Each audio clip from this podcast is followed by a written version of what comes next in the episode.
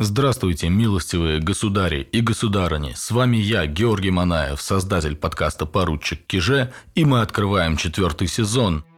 Подкаст продолжает выходить при поддержке проекта Disgusting Man и наших уважаемых патронов. В этот раз мы поговорим о том, как на Руси появилась крепостная и полевая артиллерия. Сразу скажу, я понимаю, что некоторые слушатели моего подкаста подустали от жестких тем. В предыдущем выпуске были дикости Петра Великого – потом казни, теперь артиллерия. Но в этом сезоне мы вернемся к нашим бытовым темам, поговорим о жизни русских царевин, о воспитании царских и дворянских детей, о русских играх. Однако для того, чтобы русские могли вести свой мирный быт, их нужно было защищать. А защищать было от кого? Первой масштабной силой, которая грозилась подчинить Русь, была империя монголо-татар. В русских землях 13 столетия шла война княжеств. Князья заключали союзы и объявляли войны, менялись княжими столами, то есть городами. Пытались наладить связи с Европой. Но борьба князей, как правило, не затрагивала слишком сильно основы жизни. Князья не разрушали церкви, не уничтожали систематически свой собственный народ. Условно говоря, воины гибли в честных битвах за своих князей, а простой люд, еще не связанный крепостным правом, жил да поживал, трудясь в поте лица своего. Но в 1230-е годы на Русь пришли монголо-татары. Откроем Лаврентьевскую летопись. Того же лета явишася языцы, их же никто же добре ясно не весть, кто суть, и отколи изидыша, и что язык их, и которого племени суть, и что вера их, и зовут татары – Дальше летопись подробно описывает зверство захватчиков, например, как брали Рязань. Князя Убиша и княгиню его, а люди из Секоша, мужа и жены, и дети, и черница, и чернорисца, и иерея, одних огнем, а иных мечом, поругание черницам и попадьям, и добрым женам, и девицам, перед матерями и сестрами. Войска хана Батая были на тот момент самой сильной и многочисленной армией в мире – они, по словам летописи, действовали на испуг и жестокость, разрушая и грабя церкви, насилуя, убивая и стремясь не захватить земли, а обложить их данью. Но мы же русские люди. Что русский человек делает, когда вырезают его родственников и сжигают его церковь? Ищет или изобретает смертоносное оружие. Русские пехотные порядки были неэффективны против монголо-татар.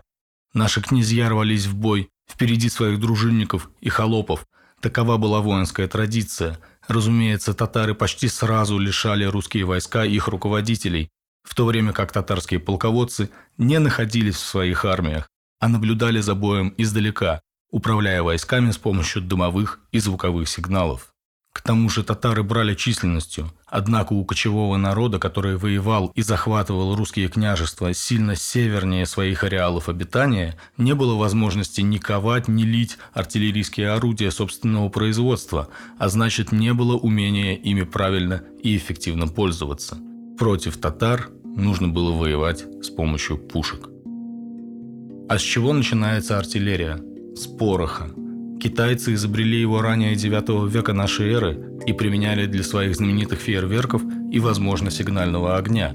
Но в 12 столетии в китайских источниках начинает упоминаться огненное копье, предположительно прародитель всего огнестрельного оружия. Это была небольшая петарда, которая заряжалась камнями и прикреплялась к копью всадника. Небольшой взрыв давал решающее тактическое преимущество в ближних схватках. Довольно скоро, в 13-14 веках, арабы завезли порох в Европу, и началось стремительное развитие европейской артиллерии. Голицынская летопись под 1389 годом сообщает, что вывезли из немец арматы на Русь и огненную стрельбу, и от того часу уразумели из них стрелять. Арматы имеются в виду артиллерийские орудия – надо помнить, что начиная аж с XII века русские города вели торговлю с Европейским Ганзейским союзом, с немцы, говоря языком того времени. Скорее всего, первые пушки русскими были куплены.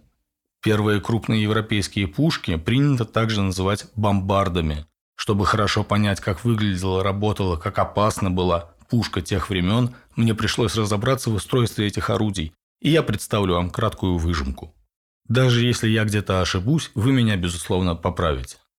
Первые бомбарды не отливали из расплавленного металла, а ковали. Деревянный цилиндр-сердечник обкладывали вдоль длинными полосами металла, которые оплетались железными обручами. Все это было горячим, температуры ковки и сковывалось ударами молотов.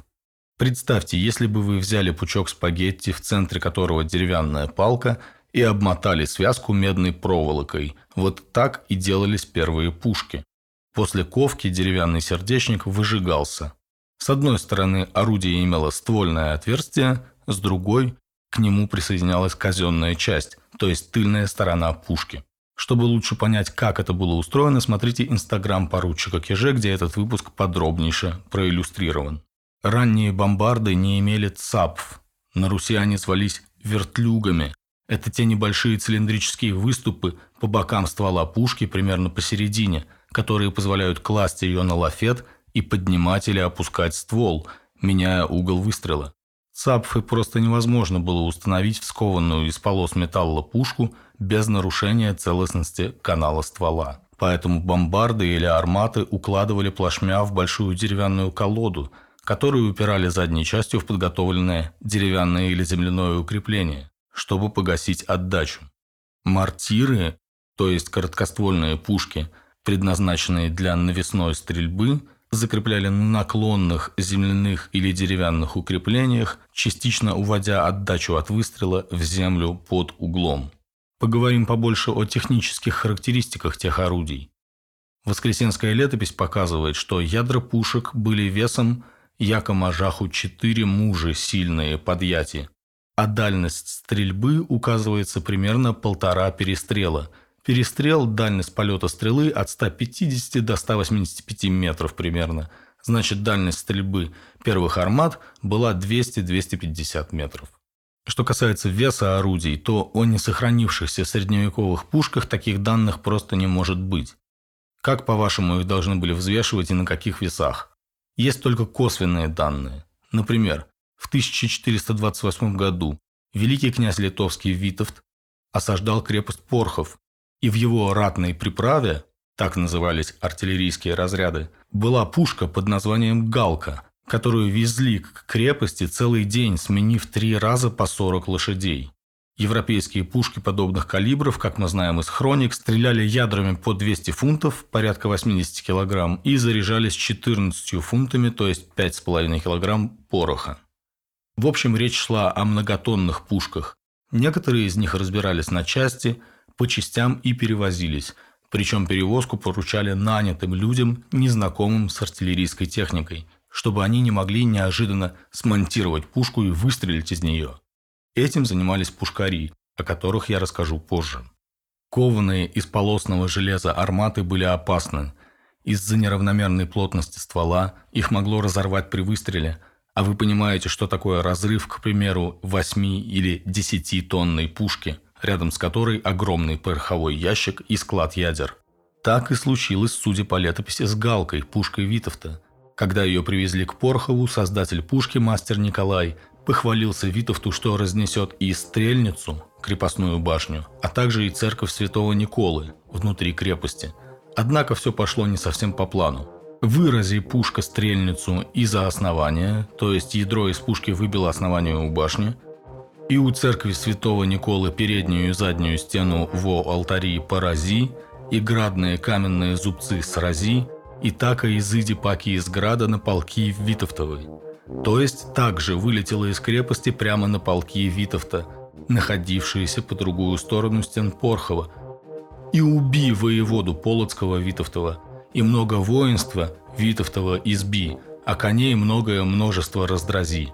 Ядро, пройдя сквозь башню постройки города и крепостную стену с другой стороны, обратилось против союзников Витовта, его полоцкого воевода. При этом сама пушка взорвалась, убив ее создателя и пушкаря, немчина мастера пушечного, похвалившегося на святого чудотворца Николу, расторгну и размета невидимо где – яко ничтоже обретеся его нигде же никогда же ни тело, ни кости.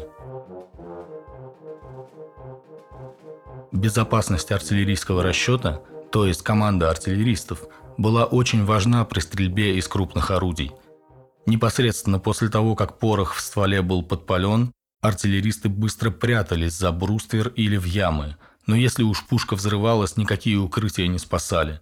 Кованые пушки, как мы уже говорили, были особо опасны в этом отношении. Литые пушки взрывались гораздо, гораздо реже. Нужно было обзаводиться ими. К XV веку артиллерия начала входить в обиход русских княжеских армий. Наличие пушек заставляло модифицировать и архитектуру русских крепостей. Стены и башни стали толще, не только для прочности против ядер. В стенах и башнях стали размещать площадки для установки пушек. Мощной артиллерией обзавелись Тверь, Псков и, конечно, Москва – которая в 15 столетии начинает подчинять себе другие княжества и собирать финансы и военные силы для противостояния татарскому игу. Однако в течение почти ста лет с конца XIV по конец XV века русские пользовались и коваными, и литыми орудиями, при этом сами не умели лить пушки, а средств для покупки литейщиков за границей не хватало. Первым, кто сумел пригласить в Московию иностранного специалиста-литейщика, был Иван III, великий князь московский, и специалиста этого звали Аристотель Фиараванти. К XV веку итальянцы стали одними из лучших оружейников и инженеров Европы. Они служили практически в каждой европейской армии. Радольфо Фьераванти было примерно 60 лет, когда русский посол Семен Толбузин в 1474 году обратился к нему с предложением работать в Москве. Фьераванти уже был достаточно известен в Италии и в Венгрии как инженер. Он выпрямлял колокольни, строил и передвигал мосты, проводил фортификационные работы, а также умел лить пушки и мортиры. Это был обычный набор умений опытного инженера и архитектора тех времен. Толбузин нанял Фиараванти за 10 рублей в месяц, гигантскую по европейским и русским меркам сумму. Каждый месяц Фиараванти мог бы покупать себе стадо в 18 коров или 10 дорогих куньих шкурок – или коня в седле из бруи. Жизнь Радольфа Фьеравантии клонилась к закату, ему хотелось провести последние годы в достатке, и он согласился на предложение Толбузина. С собой в Москву Аристотель взял сына и ученика мальчика подмастерья. Прежде всего Фиаравантис занялся реконструкцией Успенского собора в Московском Кремле. Собор был некачественно построен и частично обрушился. Аристотель обучил русских новой технике изготовления кирпича и отстроил собор заново по новому проекту. Успенский собор стал не просто шедевром, но и великим идеологическим проектом Московского княжества и создал его итальянец. Но в данный момент нас интересуют пушки. Прямо в Кремле, возле нынешней Спасской башни, Фиараванти поставил пушечный двор. Вскоре он выпустил партию 16-пудовых, примерно по 260 килограмм, пушек «Вальканеек» или «Фальконетов», небольшого калибра до 65 мм. Как указал итальянский историк Марио Корти, в тот момент фальконеты были только в Италии и в России. В пушечной избе делали и ручницы, переносное огнестрельное оружие, а также там учили первых русских литейщиков и пушкарей. И тут мы подходим к одному из главных вопросов подкаста – как лили пушки? В пушечном дворе, по проектам, скорее всего, именно Аристотеля, были построены печи для плавления металла. Были заданы примерные стандарты изготовления пушечной бронзы. Она содержит в два раза меньше олова, чем колокольная, что делает ее пластичнее. Там, где колокольная бронза треснула бы, пушечная остается целой. Отливка пушки по форме напоминает отливку колокола. В те времена, в отсутствие стандартов, пушки лили методом медленной формовки. Это значит, что каждая пушка была индивидуальна, а процесс должен был контролироваться мастером на всех этапах. Чтобы сэкономить наше время, специально для нашего подкаста, наш соратник Станислав Придыбайло соорудил наглядное видео, в котором мы упрощенно показываем, как отливали пушку. Это видео ищите в инстаграме подкаста. А здесь я скажу о деталях. Подготовка формы, подготовка и обжиг кожуха, сама отливка – все это делалось во много этапов, и в итоге отливка крупного орудия могла занимать до года – После того, как пушка была отлита, ее шлифовали, прочеканивали мелким инструментом рисунок на стволе, досверливали металлическими сверлами запальное отверстие и, конечно, испытывали, не разорвет ли при первом же выстреле. Искусство лить пушки было в соблюдении пропорций и времени, а также в правильном изготовлении пушечной бронзы. Химический анализ металла сохранившихся орудий XVI века показал, что мастера соблюдали правильную пропорцию олова в бронзе от 7 до 10%, руководствовались, видимо, опытом и физическими характеристиками бронзы при плавлении. Никаких руководств и чертежей со времен Фиараванти, увы, не сохранилось, как нет и портрета самого инженера. Фиараванти прожил в Москве примерно 10 лет. Последние сведения о нем встречаются в 1485 году. Но это были горячие 10 лет, потому что помимо строительства Успенского собора и закладывания основ пушечного дела, Аристотель еще учил русских стрелять из пушек. Он лично сопровождал ратную приправу московского княжества в нескольких походах, хотя до этого никогда не воевал. Но 10 рублей в месяц – очень большая зарплата. Пришлось. В 1477-79 годах Аристотель участвовал в войне Москвы против Новгорода. Для переправы московского войска он построил понтонный мост через Волхов. В 1479 артиллерия под его руководством обстреливала стены Новгорода. В 1482 Аристотель повел пушки на Казань, и этого тогда хватило, чтобы казанский хан заключил с Москвой мир. Но самый важный факт, на который обращает внимание историк Марио Корти, это участие артиллерии в так называемом стоянии на реке Угре 1480 года. Большой Ордой тогда правил хан Ахмат – Иван III же решил покончить с уплатой дани монголо-татарам, и в 1480-м Ахмат повел наступление на Русь. Объединенные русские силы встретились с войском Ахмата на реке Угре в нынешней Калужской области. Дальше цитирую летопись. «И приидыша татарове и на чаше стрелять и москвич, а москвичи на чаше на них стрелять и пищали, пущати, и многих побиша татар стрелами и пищалями и отбиша их от брега. Аристотеля летопись не упоминает, но, как видим, с войском были пищали и пищальники. Значит, можно утверждать, что отлитые Аристотелем орудия там были. А еще там были обученные им артиллеристы, охранявшие переправы, которые татарская конница так и не решилась форсировать. Получается, итальянские архитекторы и его инженерный гений помогли Москве решительно переломить отношения с Ордой. В той или иной форме дань, или как ее потом называли, поминки, будут платить еще до петровских времен, но политически русские земли стали независимы. Так что же было такого в науке Аристотеля, помимо умения лить пушки? Когда в 1479 летопись описывает взятие Новгорода, читаем «А из пушек бияху беспрестанно, бе-бо Аристотель искусен зело». В этой, казалось бы, простой фразе все и сказано. Стреляли без остановки, так как был Аристотель очень искусен. Чтобы разобраться, узнаем, как стреляли из пушек. Заряжались те пушки с дула. Сначала ствол чистили банником. Это такой большой ёршик, покрытый овчиной. Зачем? Для удаления, возможно, тлеющих частичек пороха после предыдущего выстрела. Ведь если они остались в стволе, то засыпая туда новый порох, получишь сразу взрыв. Прочистив ствол, засыпали пороховой заряд, заправ. Сначала это была пороховая мякоть, смесь селитры, серы и угля. Затем появился комковатый черный порох, и уже к концу 16 столетия появился зерненый порох, который был самым эффективным. Требовалось его меньше, и его увязывали в плотняные мешочки – картузы. В любом случае пороховой заряд требовалось накрыть войлочной пробкой, пыжом, и только после этого закатывалось ядро. О видах ядер и снарядов я расскажу совсем скоро, пока что мы заряжаем орудие – Сверху ядра вкладывали еще один пыш для герметичности распределения давления при взрыве пороха, так как сколько пушку не промеряй, ствол все равно не может быть идеально ровным изнутри. В запальное отверстие подсыпается порох. Нацельщик наводит орудие на цель, регулируя его угол. Пальщик тем временем раскаляет в жаровне, установленной рядом, железный крюк. Перед выстрелом орудия крестили, молились о благополучном исходе выстрела, после чего пальщик засовывал в запальное отверстие раскаленный крюк, и артиллерийский расчет прятался за бруствер. Выстрел. Но это далеко не все.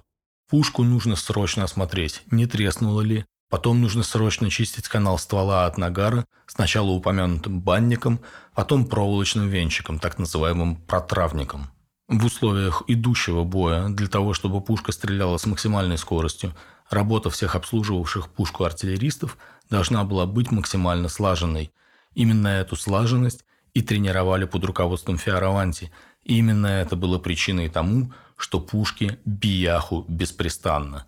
Выстрелы всех пушечных батарей, составленных из множества орудий, проводились с минимальным интервалом между выстрелами, и когда происходил последний выстрел, первая пушка уже была готова снова стрелять. Помимо выучки, важна была и чистая храбрость артиллеристов, в особенности перед лицом противника на поле боя.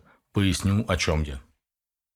Сигизмунд Герберштейн побывал в Московском царстве позже, в 1520-х годах. Он, кстати, отметил, что государь имеет пушечных литейщиков, немцев и итальянцев, которые, кроме пищалей и воинских орудий, льют также железные ядра, то есть бизнес иностранных артиллеристов в России пошел хорошо. Но нам интересно другое. Герберштейн пишет, московиты не умеют пользоваться ядрами в сражении, так как все у них основано на быстроте. Они не знают, когда пускать в дело большие орудия, которыми разрушаются стены, или меньшие, которыми прорывается строй врагов и останавливается их натиск. Объясню, что имеет в виду Герберштейн. Не только то, что из бомбард было бесполезно большими ядрами стрелять по пехоте. Русские это понимали. Обратим внимание на слова «так как все у них основано на быстроте», а затем на комментарий про неумение прорывать строй врагов. Когда идет полевой бой – Небольшая полевая артиллерия, те же фальконеты, употребляются против пехоты и конницы, и важно дать врагу подойти поближе, потому что стрельба производится картечью, в расчете на поражение многих целей одновременно. Но при низкой еще дальнобойности орудий важно было дождаться, пока противник подойдет близко. Русские артиллеристы стоят возле ряда пушек, направленных в сторону татарской конницы, которая стремительно летит к нашим полкам – с боевыми криками, с саблями наголо. Страшно, хочется скорее подпалить порох. Но Фрязин, то есть итальянец, или Немчин, начальник расчета, или голова наряда, как тогда говорили, не дает команды. Он хочет подпустить татар ближе – и вот ты уже различаешь блеск лошадиной слюны на вражеской сбруе и чувствуешь, как дрожит земля под копытами, но рано. Рано. Но командуют «Готовь! Пли!» И перед вами внезапно нет никакой вражеской конницы, только кровавый пар в воздухе и ужасные стоны искалеченного врага. Вот этому умению выждать, умению рассчитать момент выстрела и учили русских, итальянцы и немцы. А еще они учили делать разнообразные снаряды. Разберемся, чем стреляли. Первые кованые арматы стреляли каменными ядрами, а также дробом или картечью, смесью железа, гвоздей, иногда камней. Позже стали отливать специальные картечные пули, величиной примерно с куриное яйцо. Картечный выстрел назывался у русских «ежовым». Как видим по описанию Герберштейна, иностранцы лили чугунные ядра уже в XVI веке. Отливали и гранаты, чугунные ядра полые внутри, которые начиняли порохом. Использовались зажигательные снаряды. Самыми простыми были деревянные ядра, пропитанные селитрой, но они не летали особо далеко. Эффективнее были каленые ядра. Для такого выстрела чугунные ядра сначала нагревали в жаровнях до алого свечения, примерно 700-800 градусов по Цельсию, а перед закатыванием их в ствол порох накрывали мокрым пыжом – чтобы ядро не зажгло заряд. Каленые ядра имели дальнобойность полноценных снарядов и при этом, попав внутрь крепости, сразу же создавали пожар. Чугун очень медленно отдает тепло, и потушить такое ядро было крайне сложно. Но главным преимуществом артиллерии было, конечно, качество и размер пушек. Аристотель Фиараванти последний раз упоминается в 1485 году, но остались его ученики – История сохранила только их имена.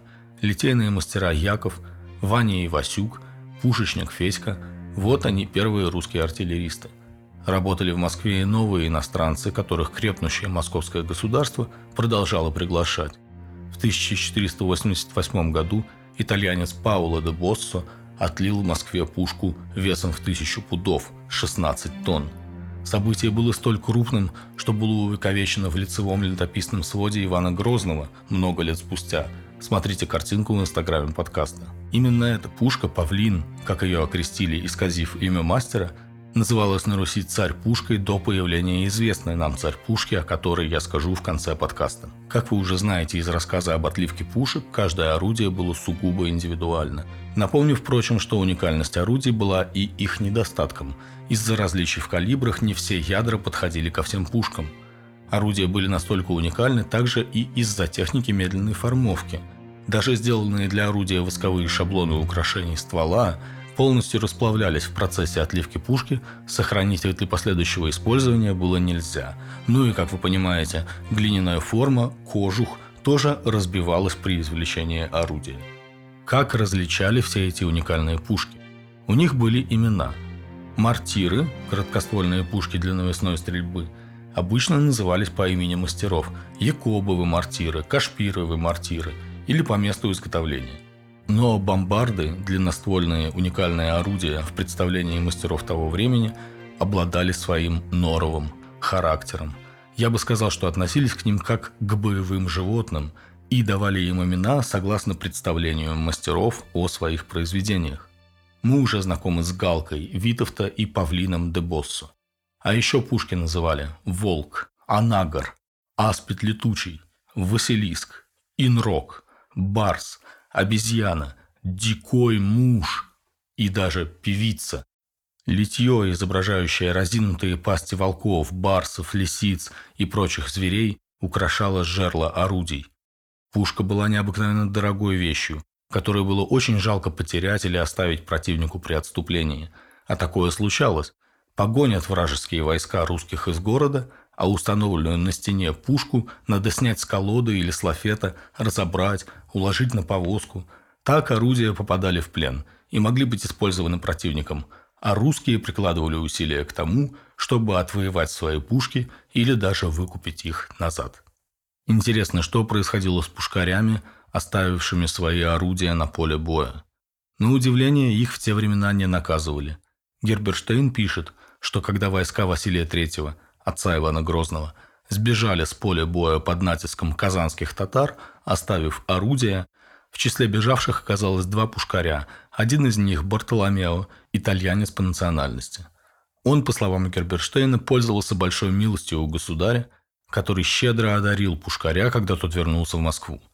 Этот Бартоломео строил крепостные укрепления, был литейщиком и начальником артиллерии, так что неудивительно, что Василий Иоаннович благодарил его, что тот вообще остался жив.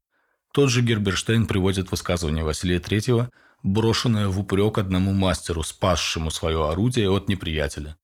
К чему это нелепое старание сохранить орудие? Не орудия важны для меня, а люди, которые умеют лить их и обращаться с ними. Именно при Василии III мастера-литейщики были освобождены от обязанности сопровождать свои пушки в военных походах, как это приходилось когда-то делать даже старенькому Фиараванте.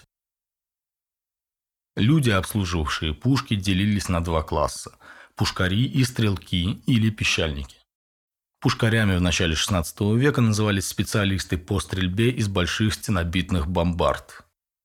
В государстве Ивана Грозного они ежегодно получали по 2 рубля на муку, а московские пушкари еще и на 2 рубля суконной ткани.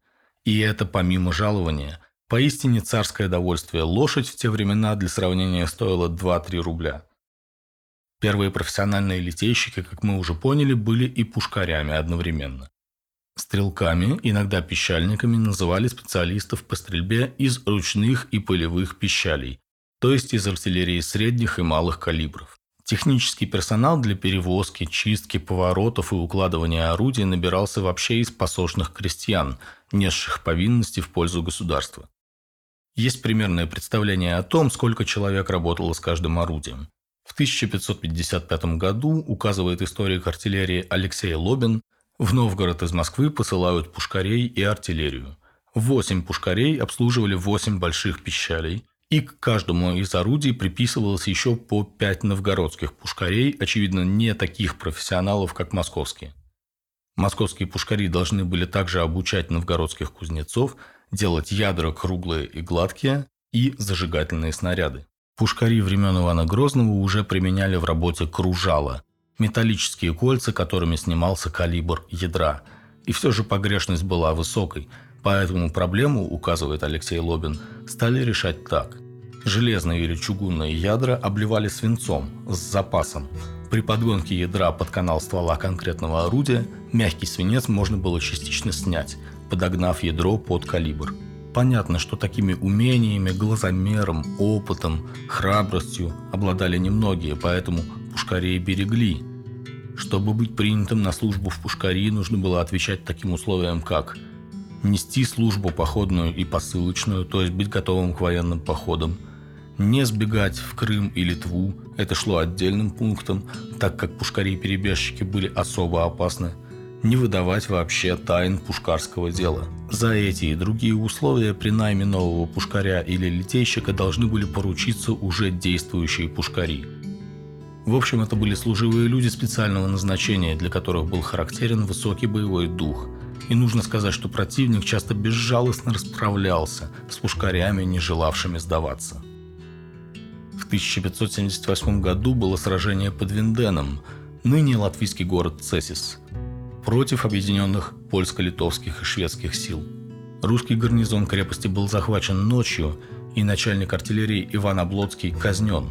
Его повесили на стволе пушки «Волк», произведение великого литейщика Андрея Чохова, девятитонной пушки, для транспортировки которой требовалось 62 лошадиных подводы. Родилась легенда, будто русские пушкари сами повесились в Виндене на своих пушках, но, увы, указывает Лобин, это была традиционная для тех времен казнь вражеских артиллеристов.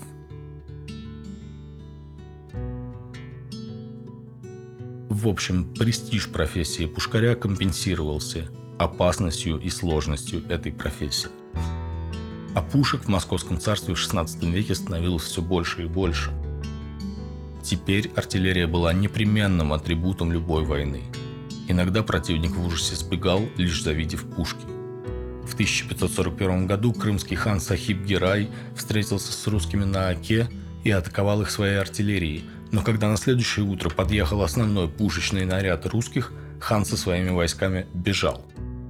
На такой тактике во второй половине XVI века строились многие осады с участием русской артиллерии. Сначала на позиции вставляли орудия малых калибров, которые можно было быстро подвести на поле боя – и начинали огонь по скоплениям защитников крепости, по башням и стенам, по людям при вылазках из ворот. Пока гарнизон держался, московиты подводили тяжелую артиллерию, и очень часто на этом крепость сдавалась. Или, соответственно, разрушалась. Крымские ханы и ливонские рыцари были еще не самой большой бедой. Одним из главных соперников Москвы тогда было Казанское ханство, и именно на него молодой правитель Первый московский царь Иван Грозный обрушил всю мощь своего войска. Казанское взятие продемонстрировало всю инженерную и артиллерийскую силу Москвы. Но началась эта история с провала. Артиллерия провалилась в Волгу. Произошло это зимой 1547-48 годов, когда царь Иван возглавил первый поход московского войска на Казань. Из-за неожиданной оттепели при переправе через Волгу под Нижним Новгородом Москва лишилась значительной части своей артиллерии. Войско все же дошло до Казани, но взять Казанский Кремль без пушек было невозможно. Артиллерию под Казань удалось подвести только в 1552 году. Возглавлял войско лично царь Иван Грозный. Он привел 150 тысяч человек и порядка 150 орудий, которые шли от Москвы к Казани три месяца – Затем в течение семи дней пушкари и плотники строили укрепления для установки пушек. Интересно, что летопись под условным названием «Казанская история», главный источник по взятию Казани, уподобляет иностранных пушкарей не кому-нибудь, а прямо ангелом Господним. Вот как уважали иностранных специалистов. Приведу небольшой, но очень интересный отрывок из Казанской истории. И се внезапну тогда посла Бог к царю-самодержцу, яко ангела своего, кое Иисусу Навину, разорите стены ерахонские, так и изде, приведе новохитренные мудрецы, фряги и иноземцы, служите ему. И повеле их царь-князь великий представите пред ся. Фрязи же, ставший пред ним и видевший лицо его, и падший поклонившийся до земля, Царь же, видев их, честные мужи, взором добры, и сказа им крепость града, и непослабление казанцев. То есть, переведу, рассказал им о неприступности крепости и нежелании ее защитников сдаваться. Они же, реша ему, «Не печалуй, господин царь, мы скоро от основания не зложим град, и наше есть дело сие». Он же, слыша сие от фряг, радости наполнился, и, одарив их попремного златом и сребром и светлыми партищи, и повелевает им таковое в борзе творите.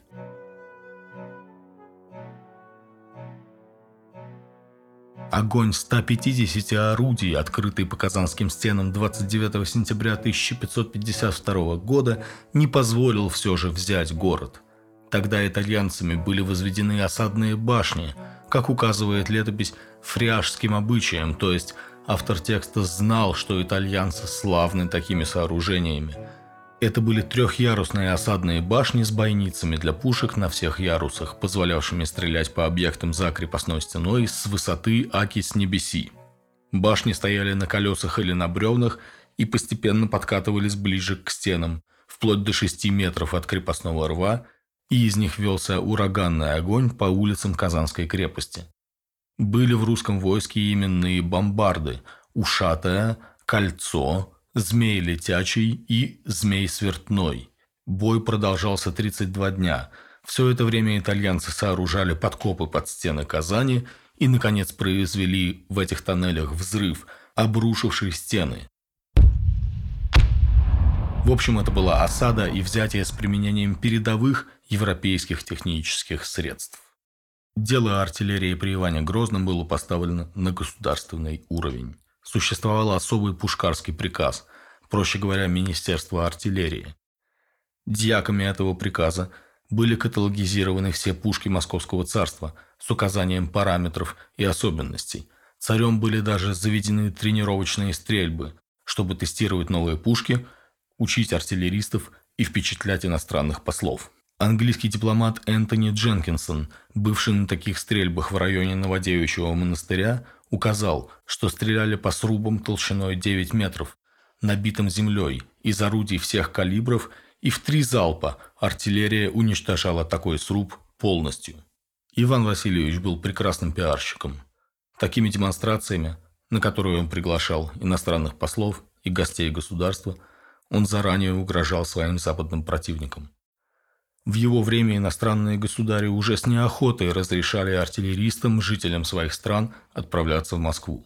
Понятно было, что у московского царя есть артиллерия европейского уровня. Еще в 1533 когда царь был ребенком, Совет приморских городов в Любеке принял решение не поддерживать торговлю с Москвой именно по этой причине, чтобы русские не учились европейскому воинскому искусству. Но куда там? Суда с товарами и специалистами шли контрабандой и в нарушение эмбарго. Уже при Грозном, указывает Алексей Лобин, польский король Сигизмунд II жаловался в письме к Елизавете Английской, что московит ежедневно усиливается по мере большого подвоза к Нарве разных предметов, так как оттуда ему доставляются не только товары, но и оружие, доселе ему неизвестное, и мастера и художники – Благодаря всему он укрепляется для побеждения всех прочих. Наконец, Пушкарей можно было захватить в плен.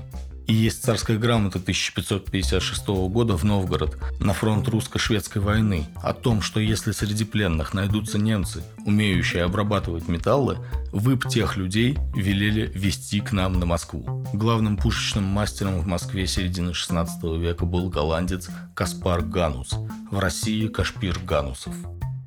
В 1554 он отлил новую, самую большую пушку, превзойдя павлина Паула де Босса. Кашпирова пушка, странно, она не имела имени собственного, весила 1200 пудов, почти 20 тонн. Она стреляла 320-килограммовыми ядрами. Была длиной 4,6 метра. Калибр имела 660 миллиметров. В следующем году уже русский мастер Степан Петров – отливает вторую по величине пушку, также названную «Павлин», весом 17 тонн и калибром 610 мм. Стоит думать, Петров был учеником Каспара Гануса, который в последний раз упоминается в документах в 1568 году. Ганус отлил множество орудий, но до наших дней дошел только один фрагмент орудия с его личным клеймом «Кашпир». Этот оплавленный кусок металла находится сейчас в Петропавловской крепости. После смерти Гануса начинается так называемый русский период создания русской артиллерии.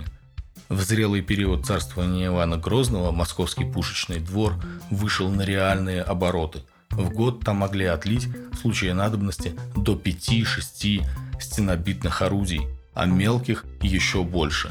Царил на пушечном дворе Андрей Чохов, ученик Каспара Гануса и величайший русский литейщик – во многом его успех, однако, был обусловлен тем, что царь Иван Васильевич вообще не жалел денег на артиллерию.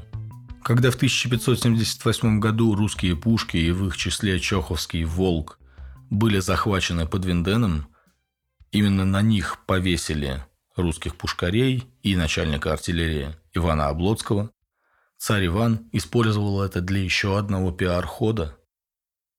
Рейнгольд Гейденштейн – секретарь польского короля Стефана Батория, писал Потеряв названные пушки, московский царь тотчас приказал вылить другие с теми же названиями и знаками, и притом еще в большем против прежнего количестве. Для поддержания должного представления о своем могуществе он считал нужным показать, что судьба не может взять у него ничего такого, чего бы он при своих средствах не мог в короткое время выполнить еще с знатным прибавлением. Стоит предполагать, что артиллерийский парк Ивана Грозного насчитывал несколько тысяч пушек. На данный момент выявлено 85 орудий осадного наряда первого царя, а это огромное число для такого срока, который прошел с 16 века. Так вот, Очохов, восстанавливая потерянное орудие, уже в следующем, в 1579 году, отлил вторую пушку «Волк» взамен утраченной, такого же калибра и тоже девятитонную. Сохранилось много орудий авторства Чохова. Они находятся в Московском Кремле и в артиллерийском музее в Петербурге. Пушка Инрок, мортира Егуб, орудие Скоропея и царь Ахиллес – все их отлил Чохов.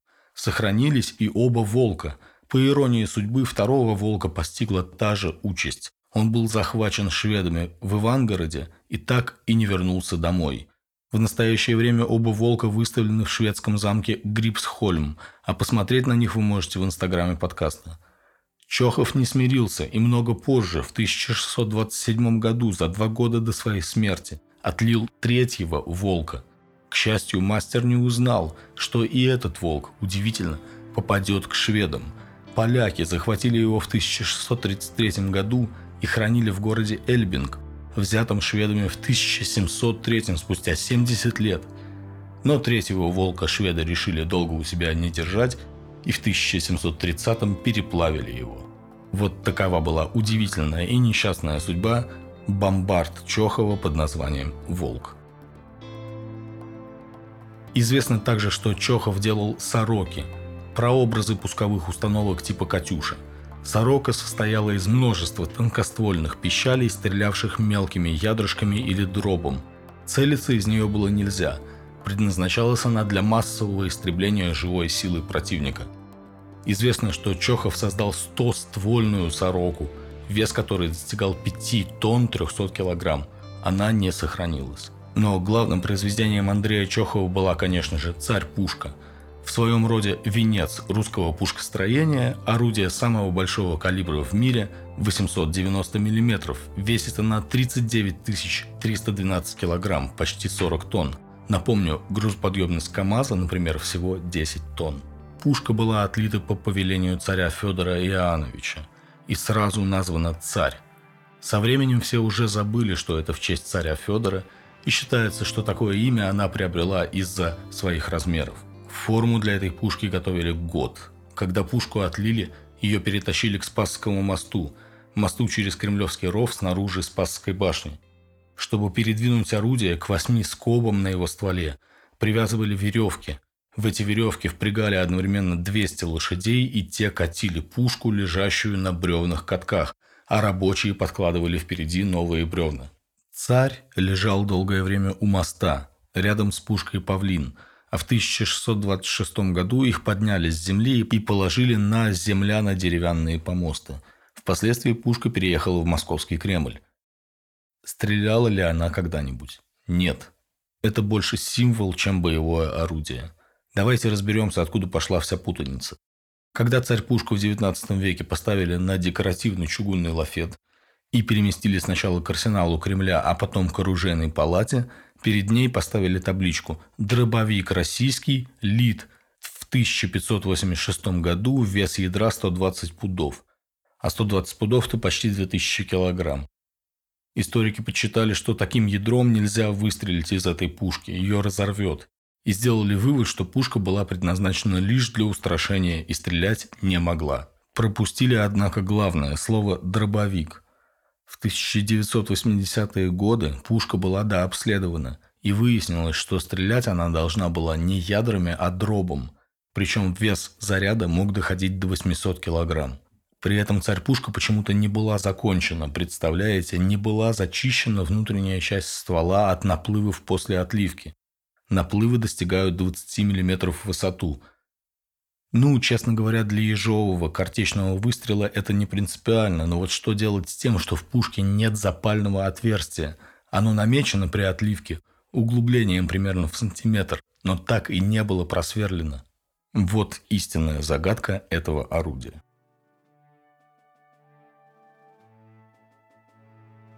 Андрей Чохов прожил долгую жизнь. Родившись в 1545 он умер в 1629 84 года до тех опасных времен – это невероятно долгий срок жизни. И судя по тому, что еще в 82 года он руководил отливкой третьего «Волка», жил он бодро. Одним из последних его крупных произведений стала не пушка, а колокол «Реут», что означает «ревун», вес которого между 20 и 30 тоннами. Реут имеет необыкновенно толстые стенки, что спасло его во время двух падений с колокольни. Этот колокол до сих пор звучит на Успенской звоннице Московского Кремля, а пушки Чохова, слава богу, молчат.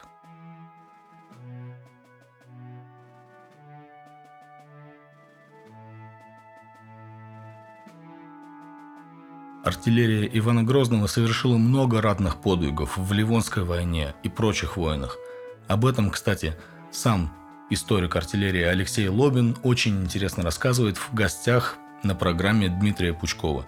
Посмотрите, если кому-то интересно. Однако артиллерия не спасла династию Рюриковичей и вообще государство Ивана Грозного и его наследников. Настало смутное время, после которого новой династии Романовых пришлось чуть ли не заново начинать артиллерийское производство – и это уже другая история, слишком большая для этого выпуска. Мы обязательно продолжим говорить об истории русской артиллерии в будущих выпусках. А сейчас о наших ближайших планах. В этом выпуске я много цитировал источники на старом русском языке и хочу познакомить вас с ним поближе. Начиная с сегодняшнего дня в инстаграме подкаста «Поручик Киже» я открываю нерегулярную еженедельную рубрику – это значит, что новые выходы будут каждую неделю, но в разные дни. Одно древнерусское слово. Это будут короткие сторис. В каждом выпуске я или мои друзья будем рассказывать об одном старом слове и о том, как оно до сих пор существует в русском языке. Знаете ли вы, что слова «польза» и «льгота» родственные, и у них один корень – «льг», означающий «позволение». Выходит, в русском правда было слово «льзя», Нельзя сказать точно, но задуматься можно. Для этого и будет входить одно древнерусское слово. Подкаст заходит на четвертый сезон и продолжает выходить во многом благодаря вам, дорогие слушатели, а еще благодаря моим коллегам. В этом выпуске мне помогали соратник и патрон подкаста Станислав Придыбайло, сделавший видео об отливке пушки и помогавший с визуальным оформлением. Ценными советами поддержали мои друзья из Санкт-Петербурга Артем Мещук и Георгий Кижло, создатели подкаста «Немного об оружии». Визуальный стиль нашего подкаста и логотипы всегда делала и делает моя сестра, дизайнер Таня Манаева. И мастеринг подкаста, благодаря которому вы все четко слышите, делает звукорежиссер Руслан Мехтиев. Огромное ему спасибо. Открывая четвертый сезон, я делаю это при поддержке продюсеров моего подкаста. Это вы, те, кто поддерживает меня на Патреоне, я искренне благодарен за каждый вклад и приглашаю тех, кто хочет со мной обсуждать детали и судьбу нашего подкаста, присоединяться к поддержке. Я много раз слышал, что некоторым из вас неудобно разбираться с англоязычным сервисом Патреона, но помочь хочется. Для вас я открыл счет на Яндекс Деньгах, которые теперь зовутся Юмани. На него вы без проблем можете переводить рубли. Счет 4100 1171 8308 8594 и его я укажу в описании подкаста. В следующем выпуске нас снова посетит гость. Кандидат исторических наук Анна Лавренова.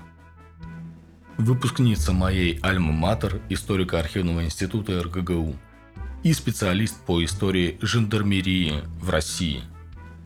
Для нас она сейчас готовит уникальную тему, по которой в частности она специализируется – жандармы и женщины в Российской империи – Анна обещает нам интересный социальный сюжет, позволяющий иначе взглянуть на российское общество тех времен. Что ж, ждем с нетерпением следующего выпуска. С вами был Георгий Манаев. Мы запустили четвертый сезон подкаста «Поручик Киже» и до скорого свидания, милостивые государи и государыни.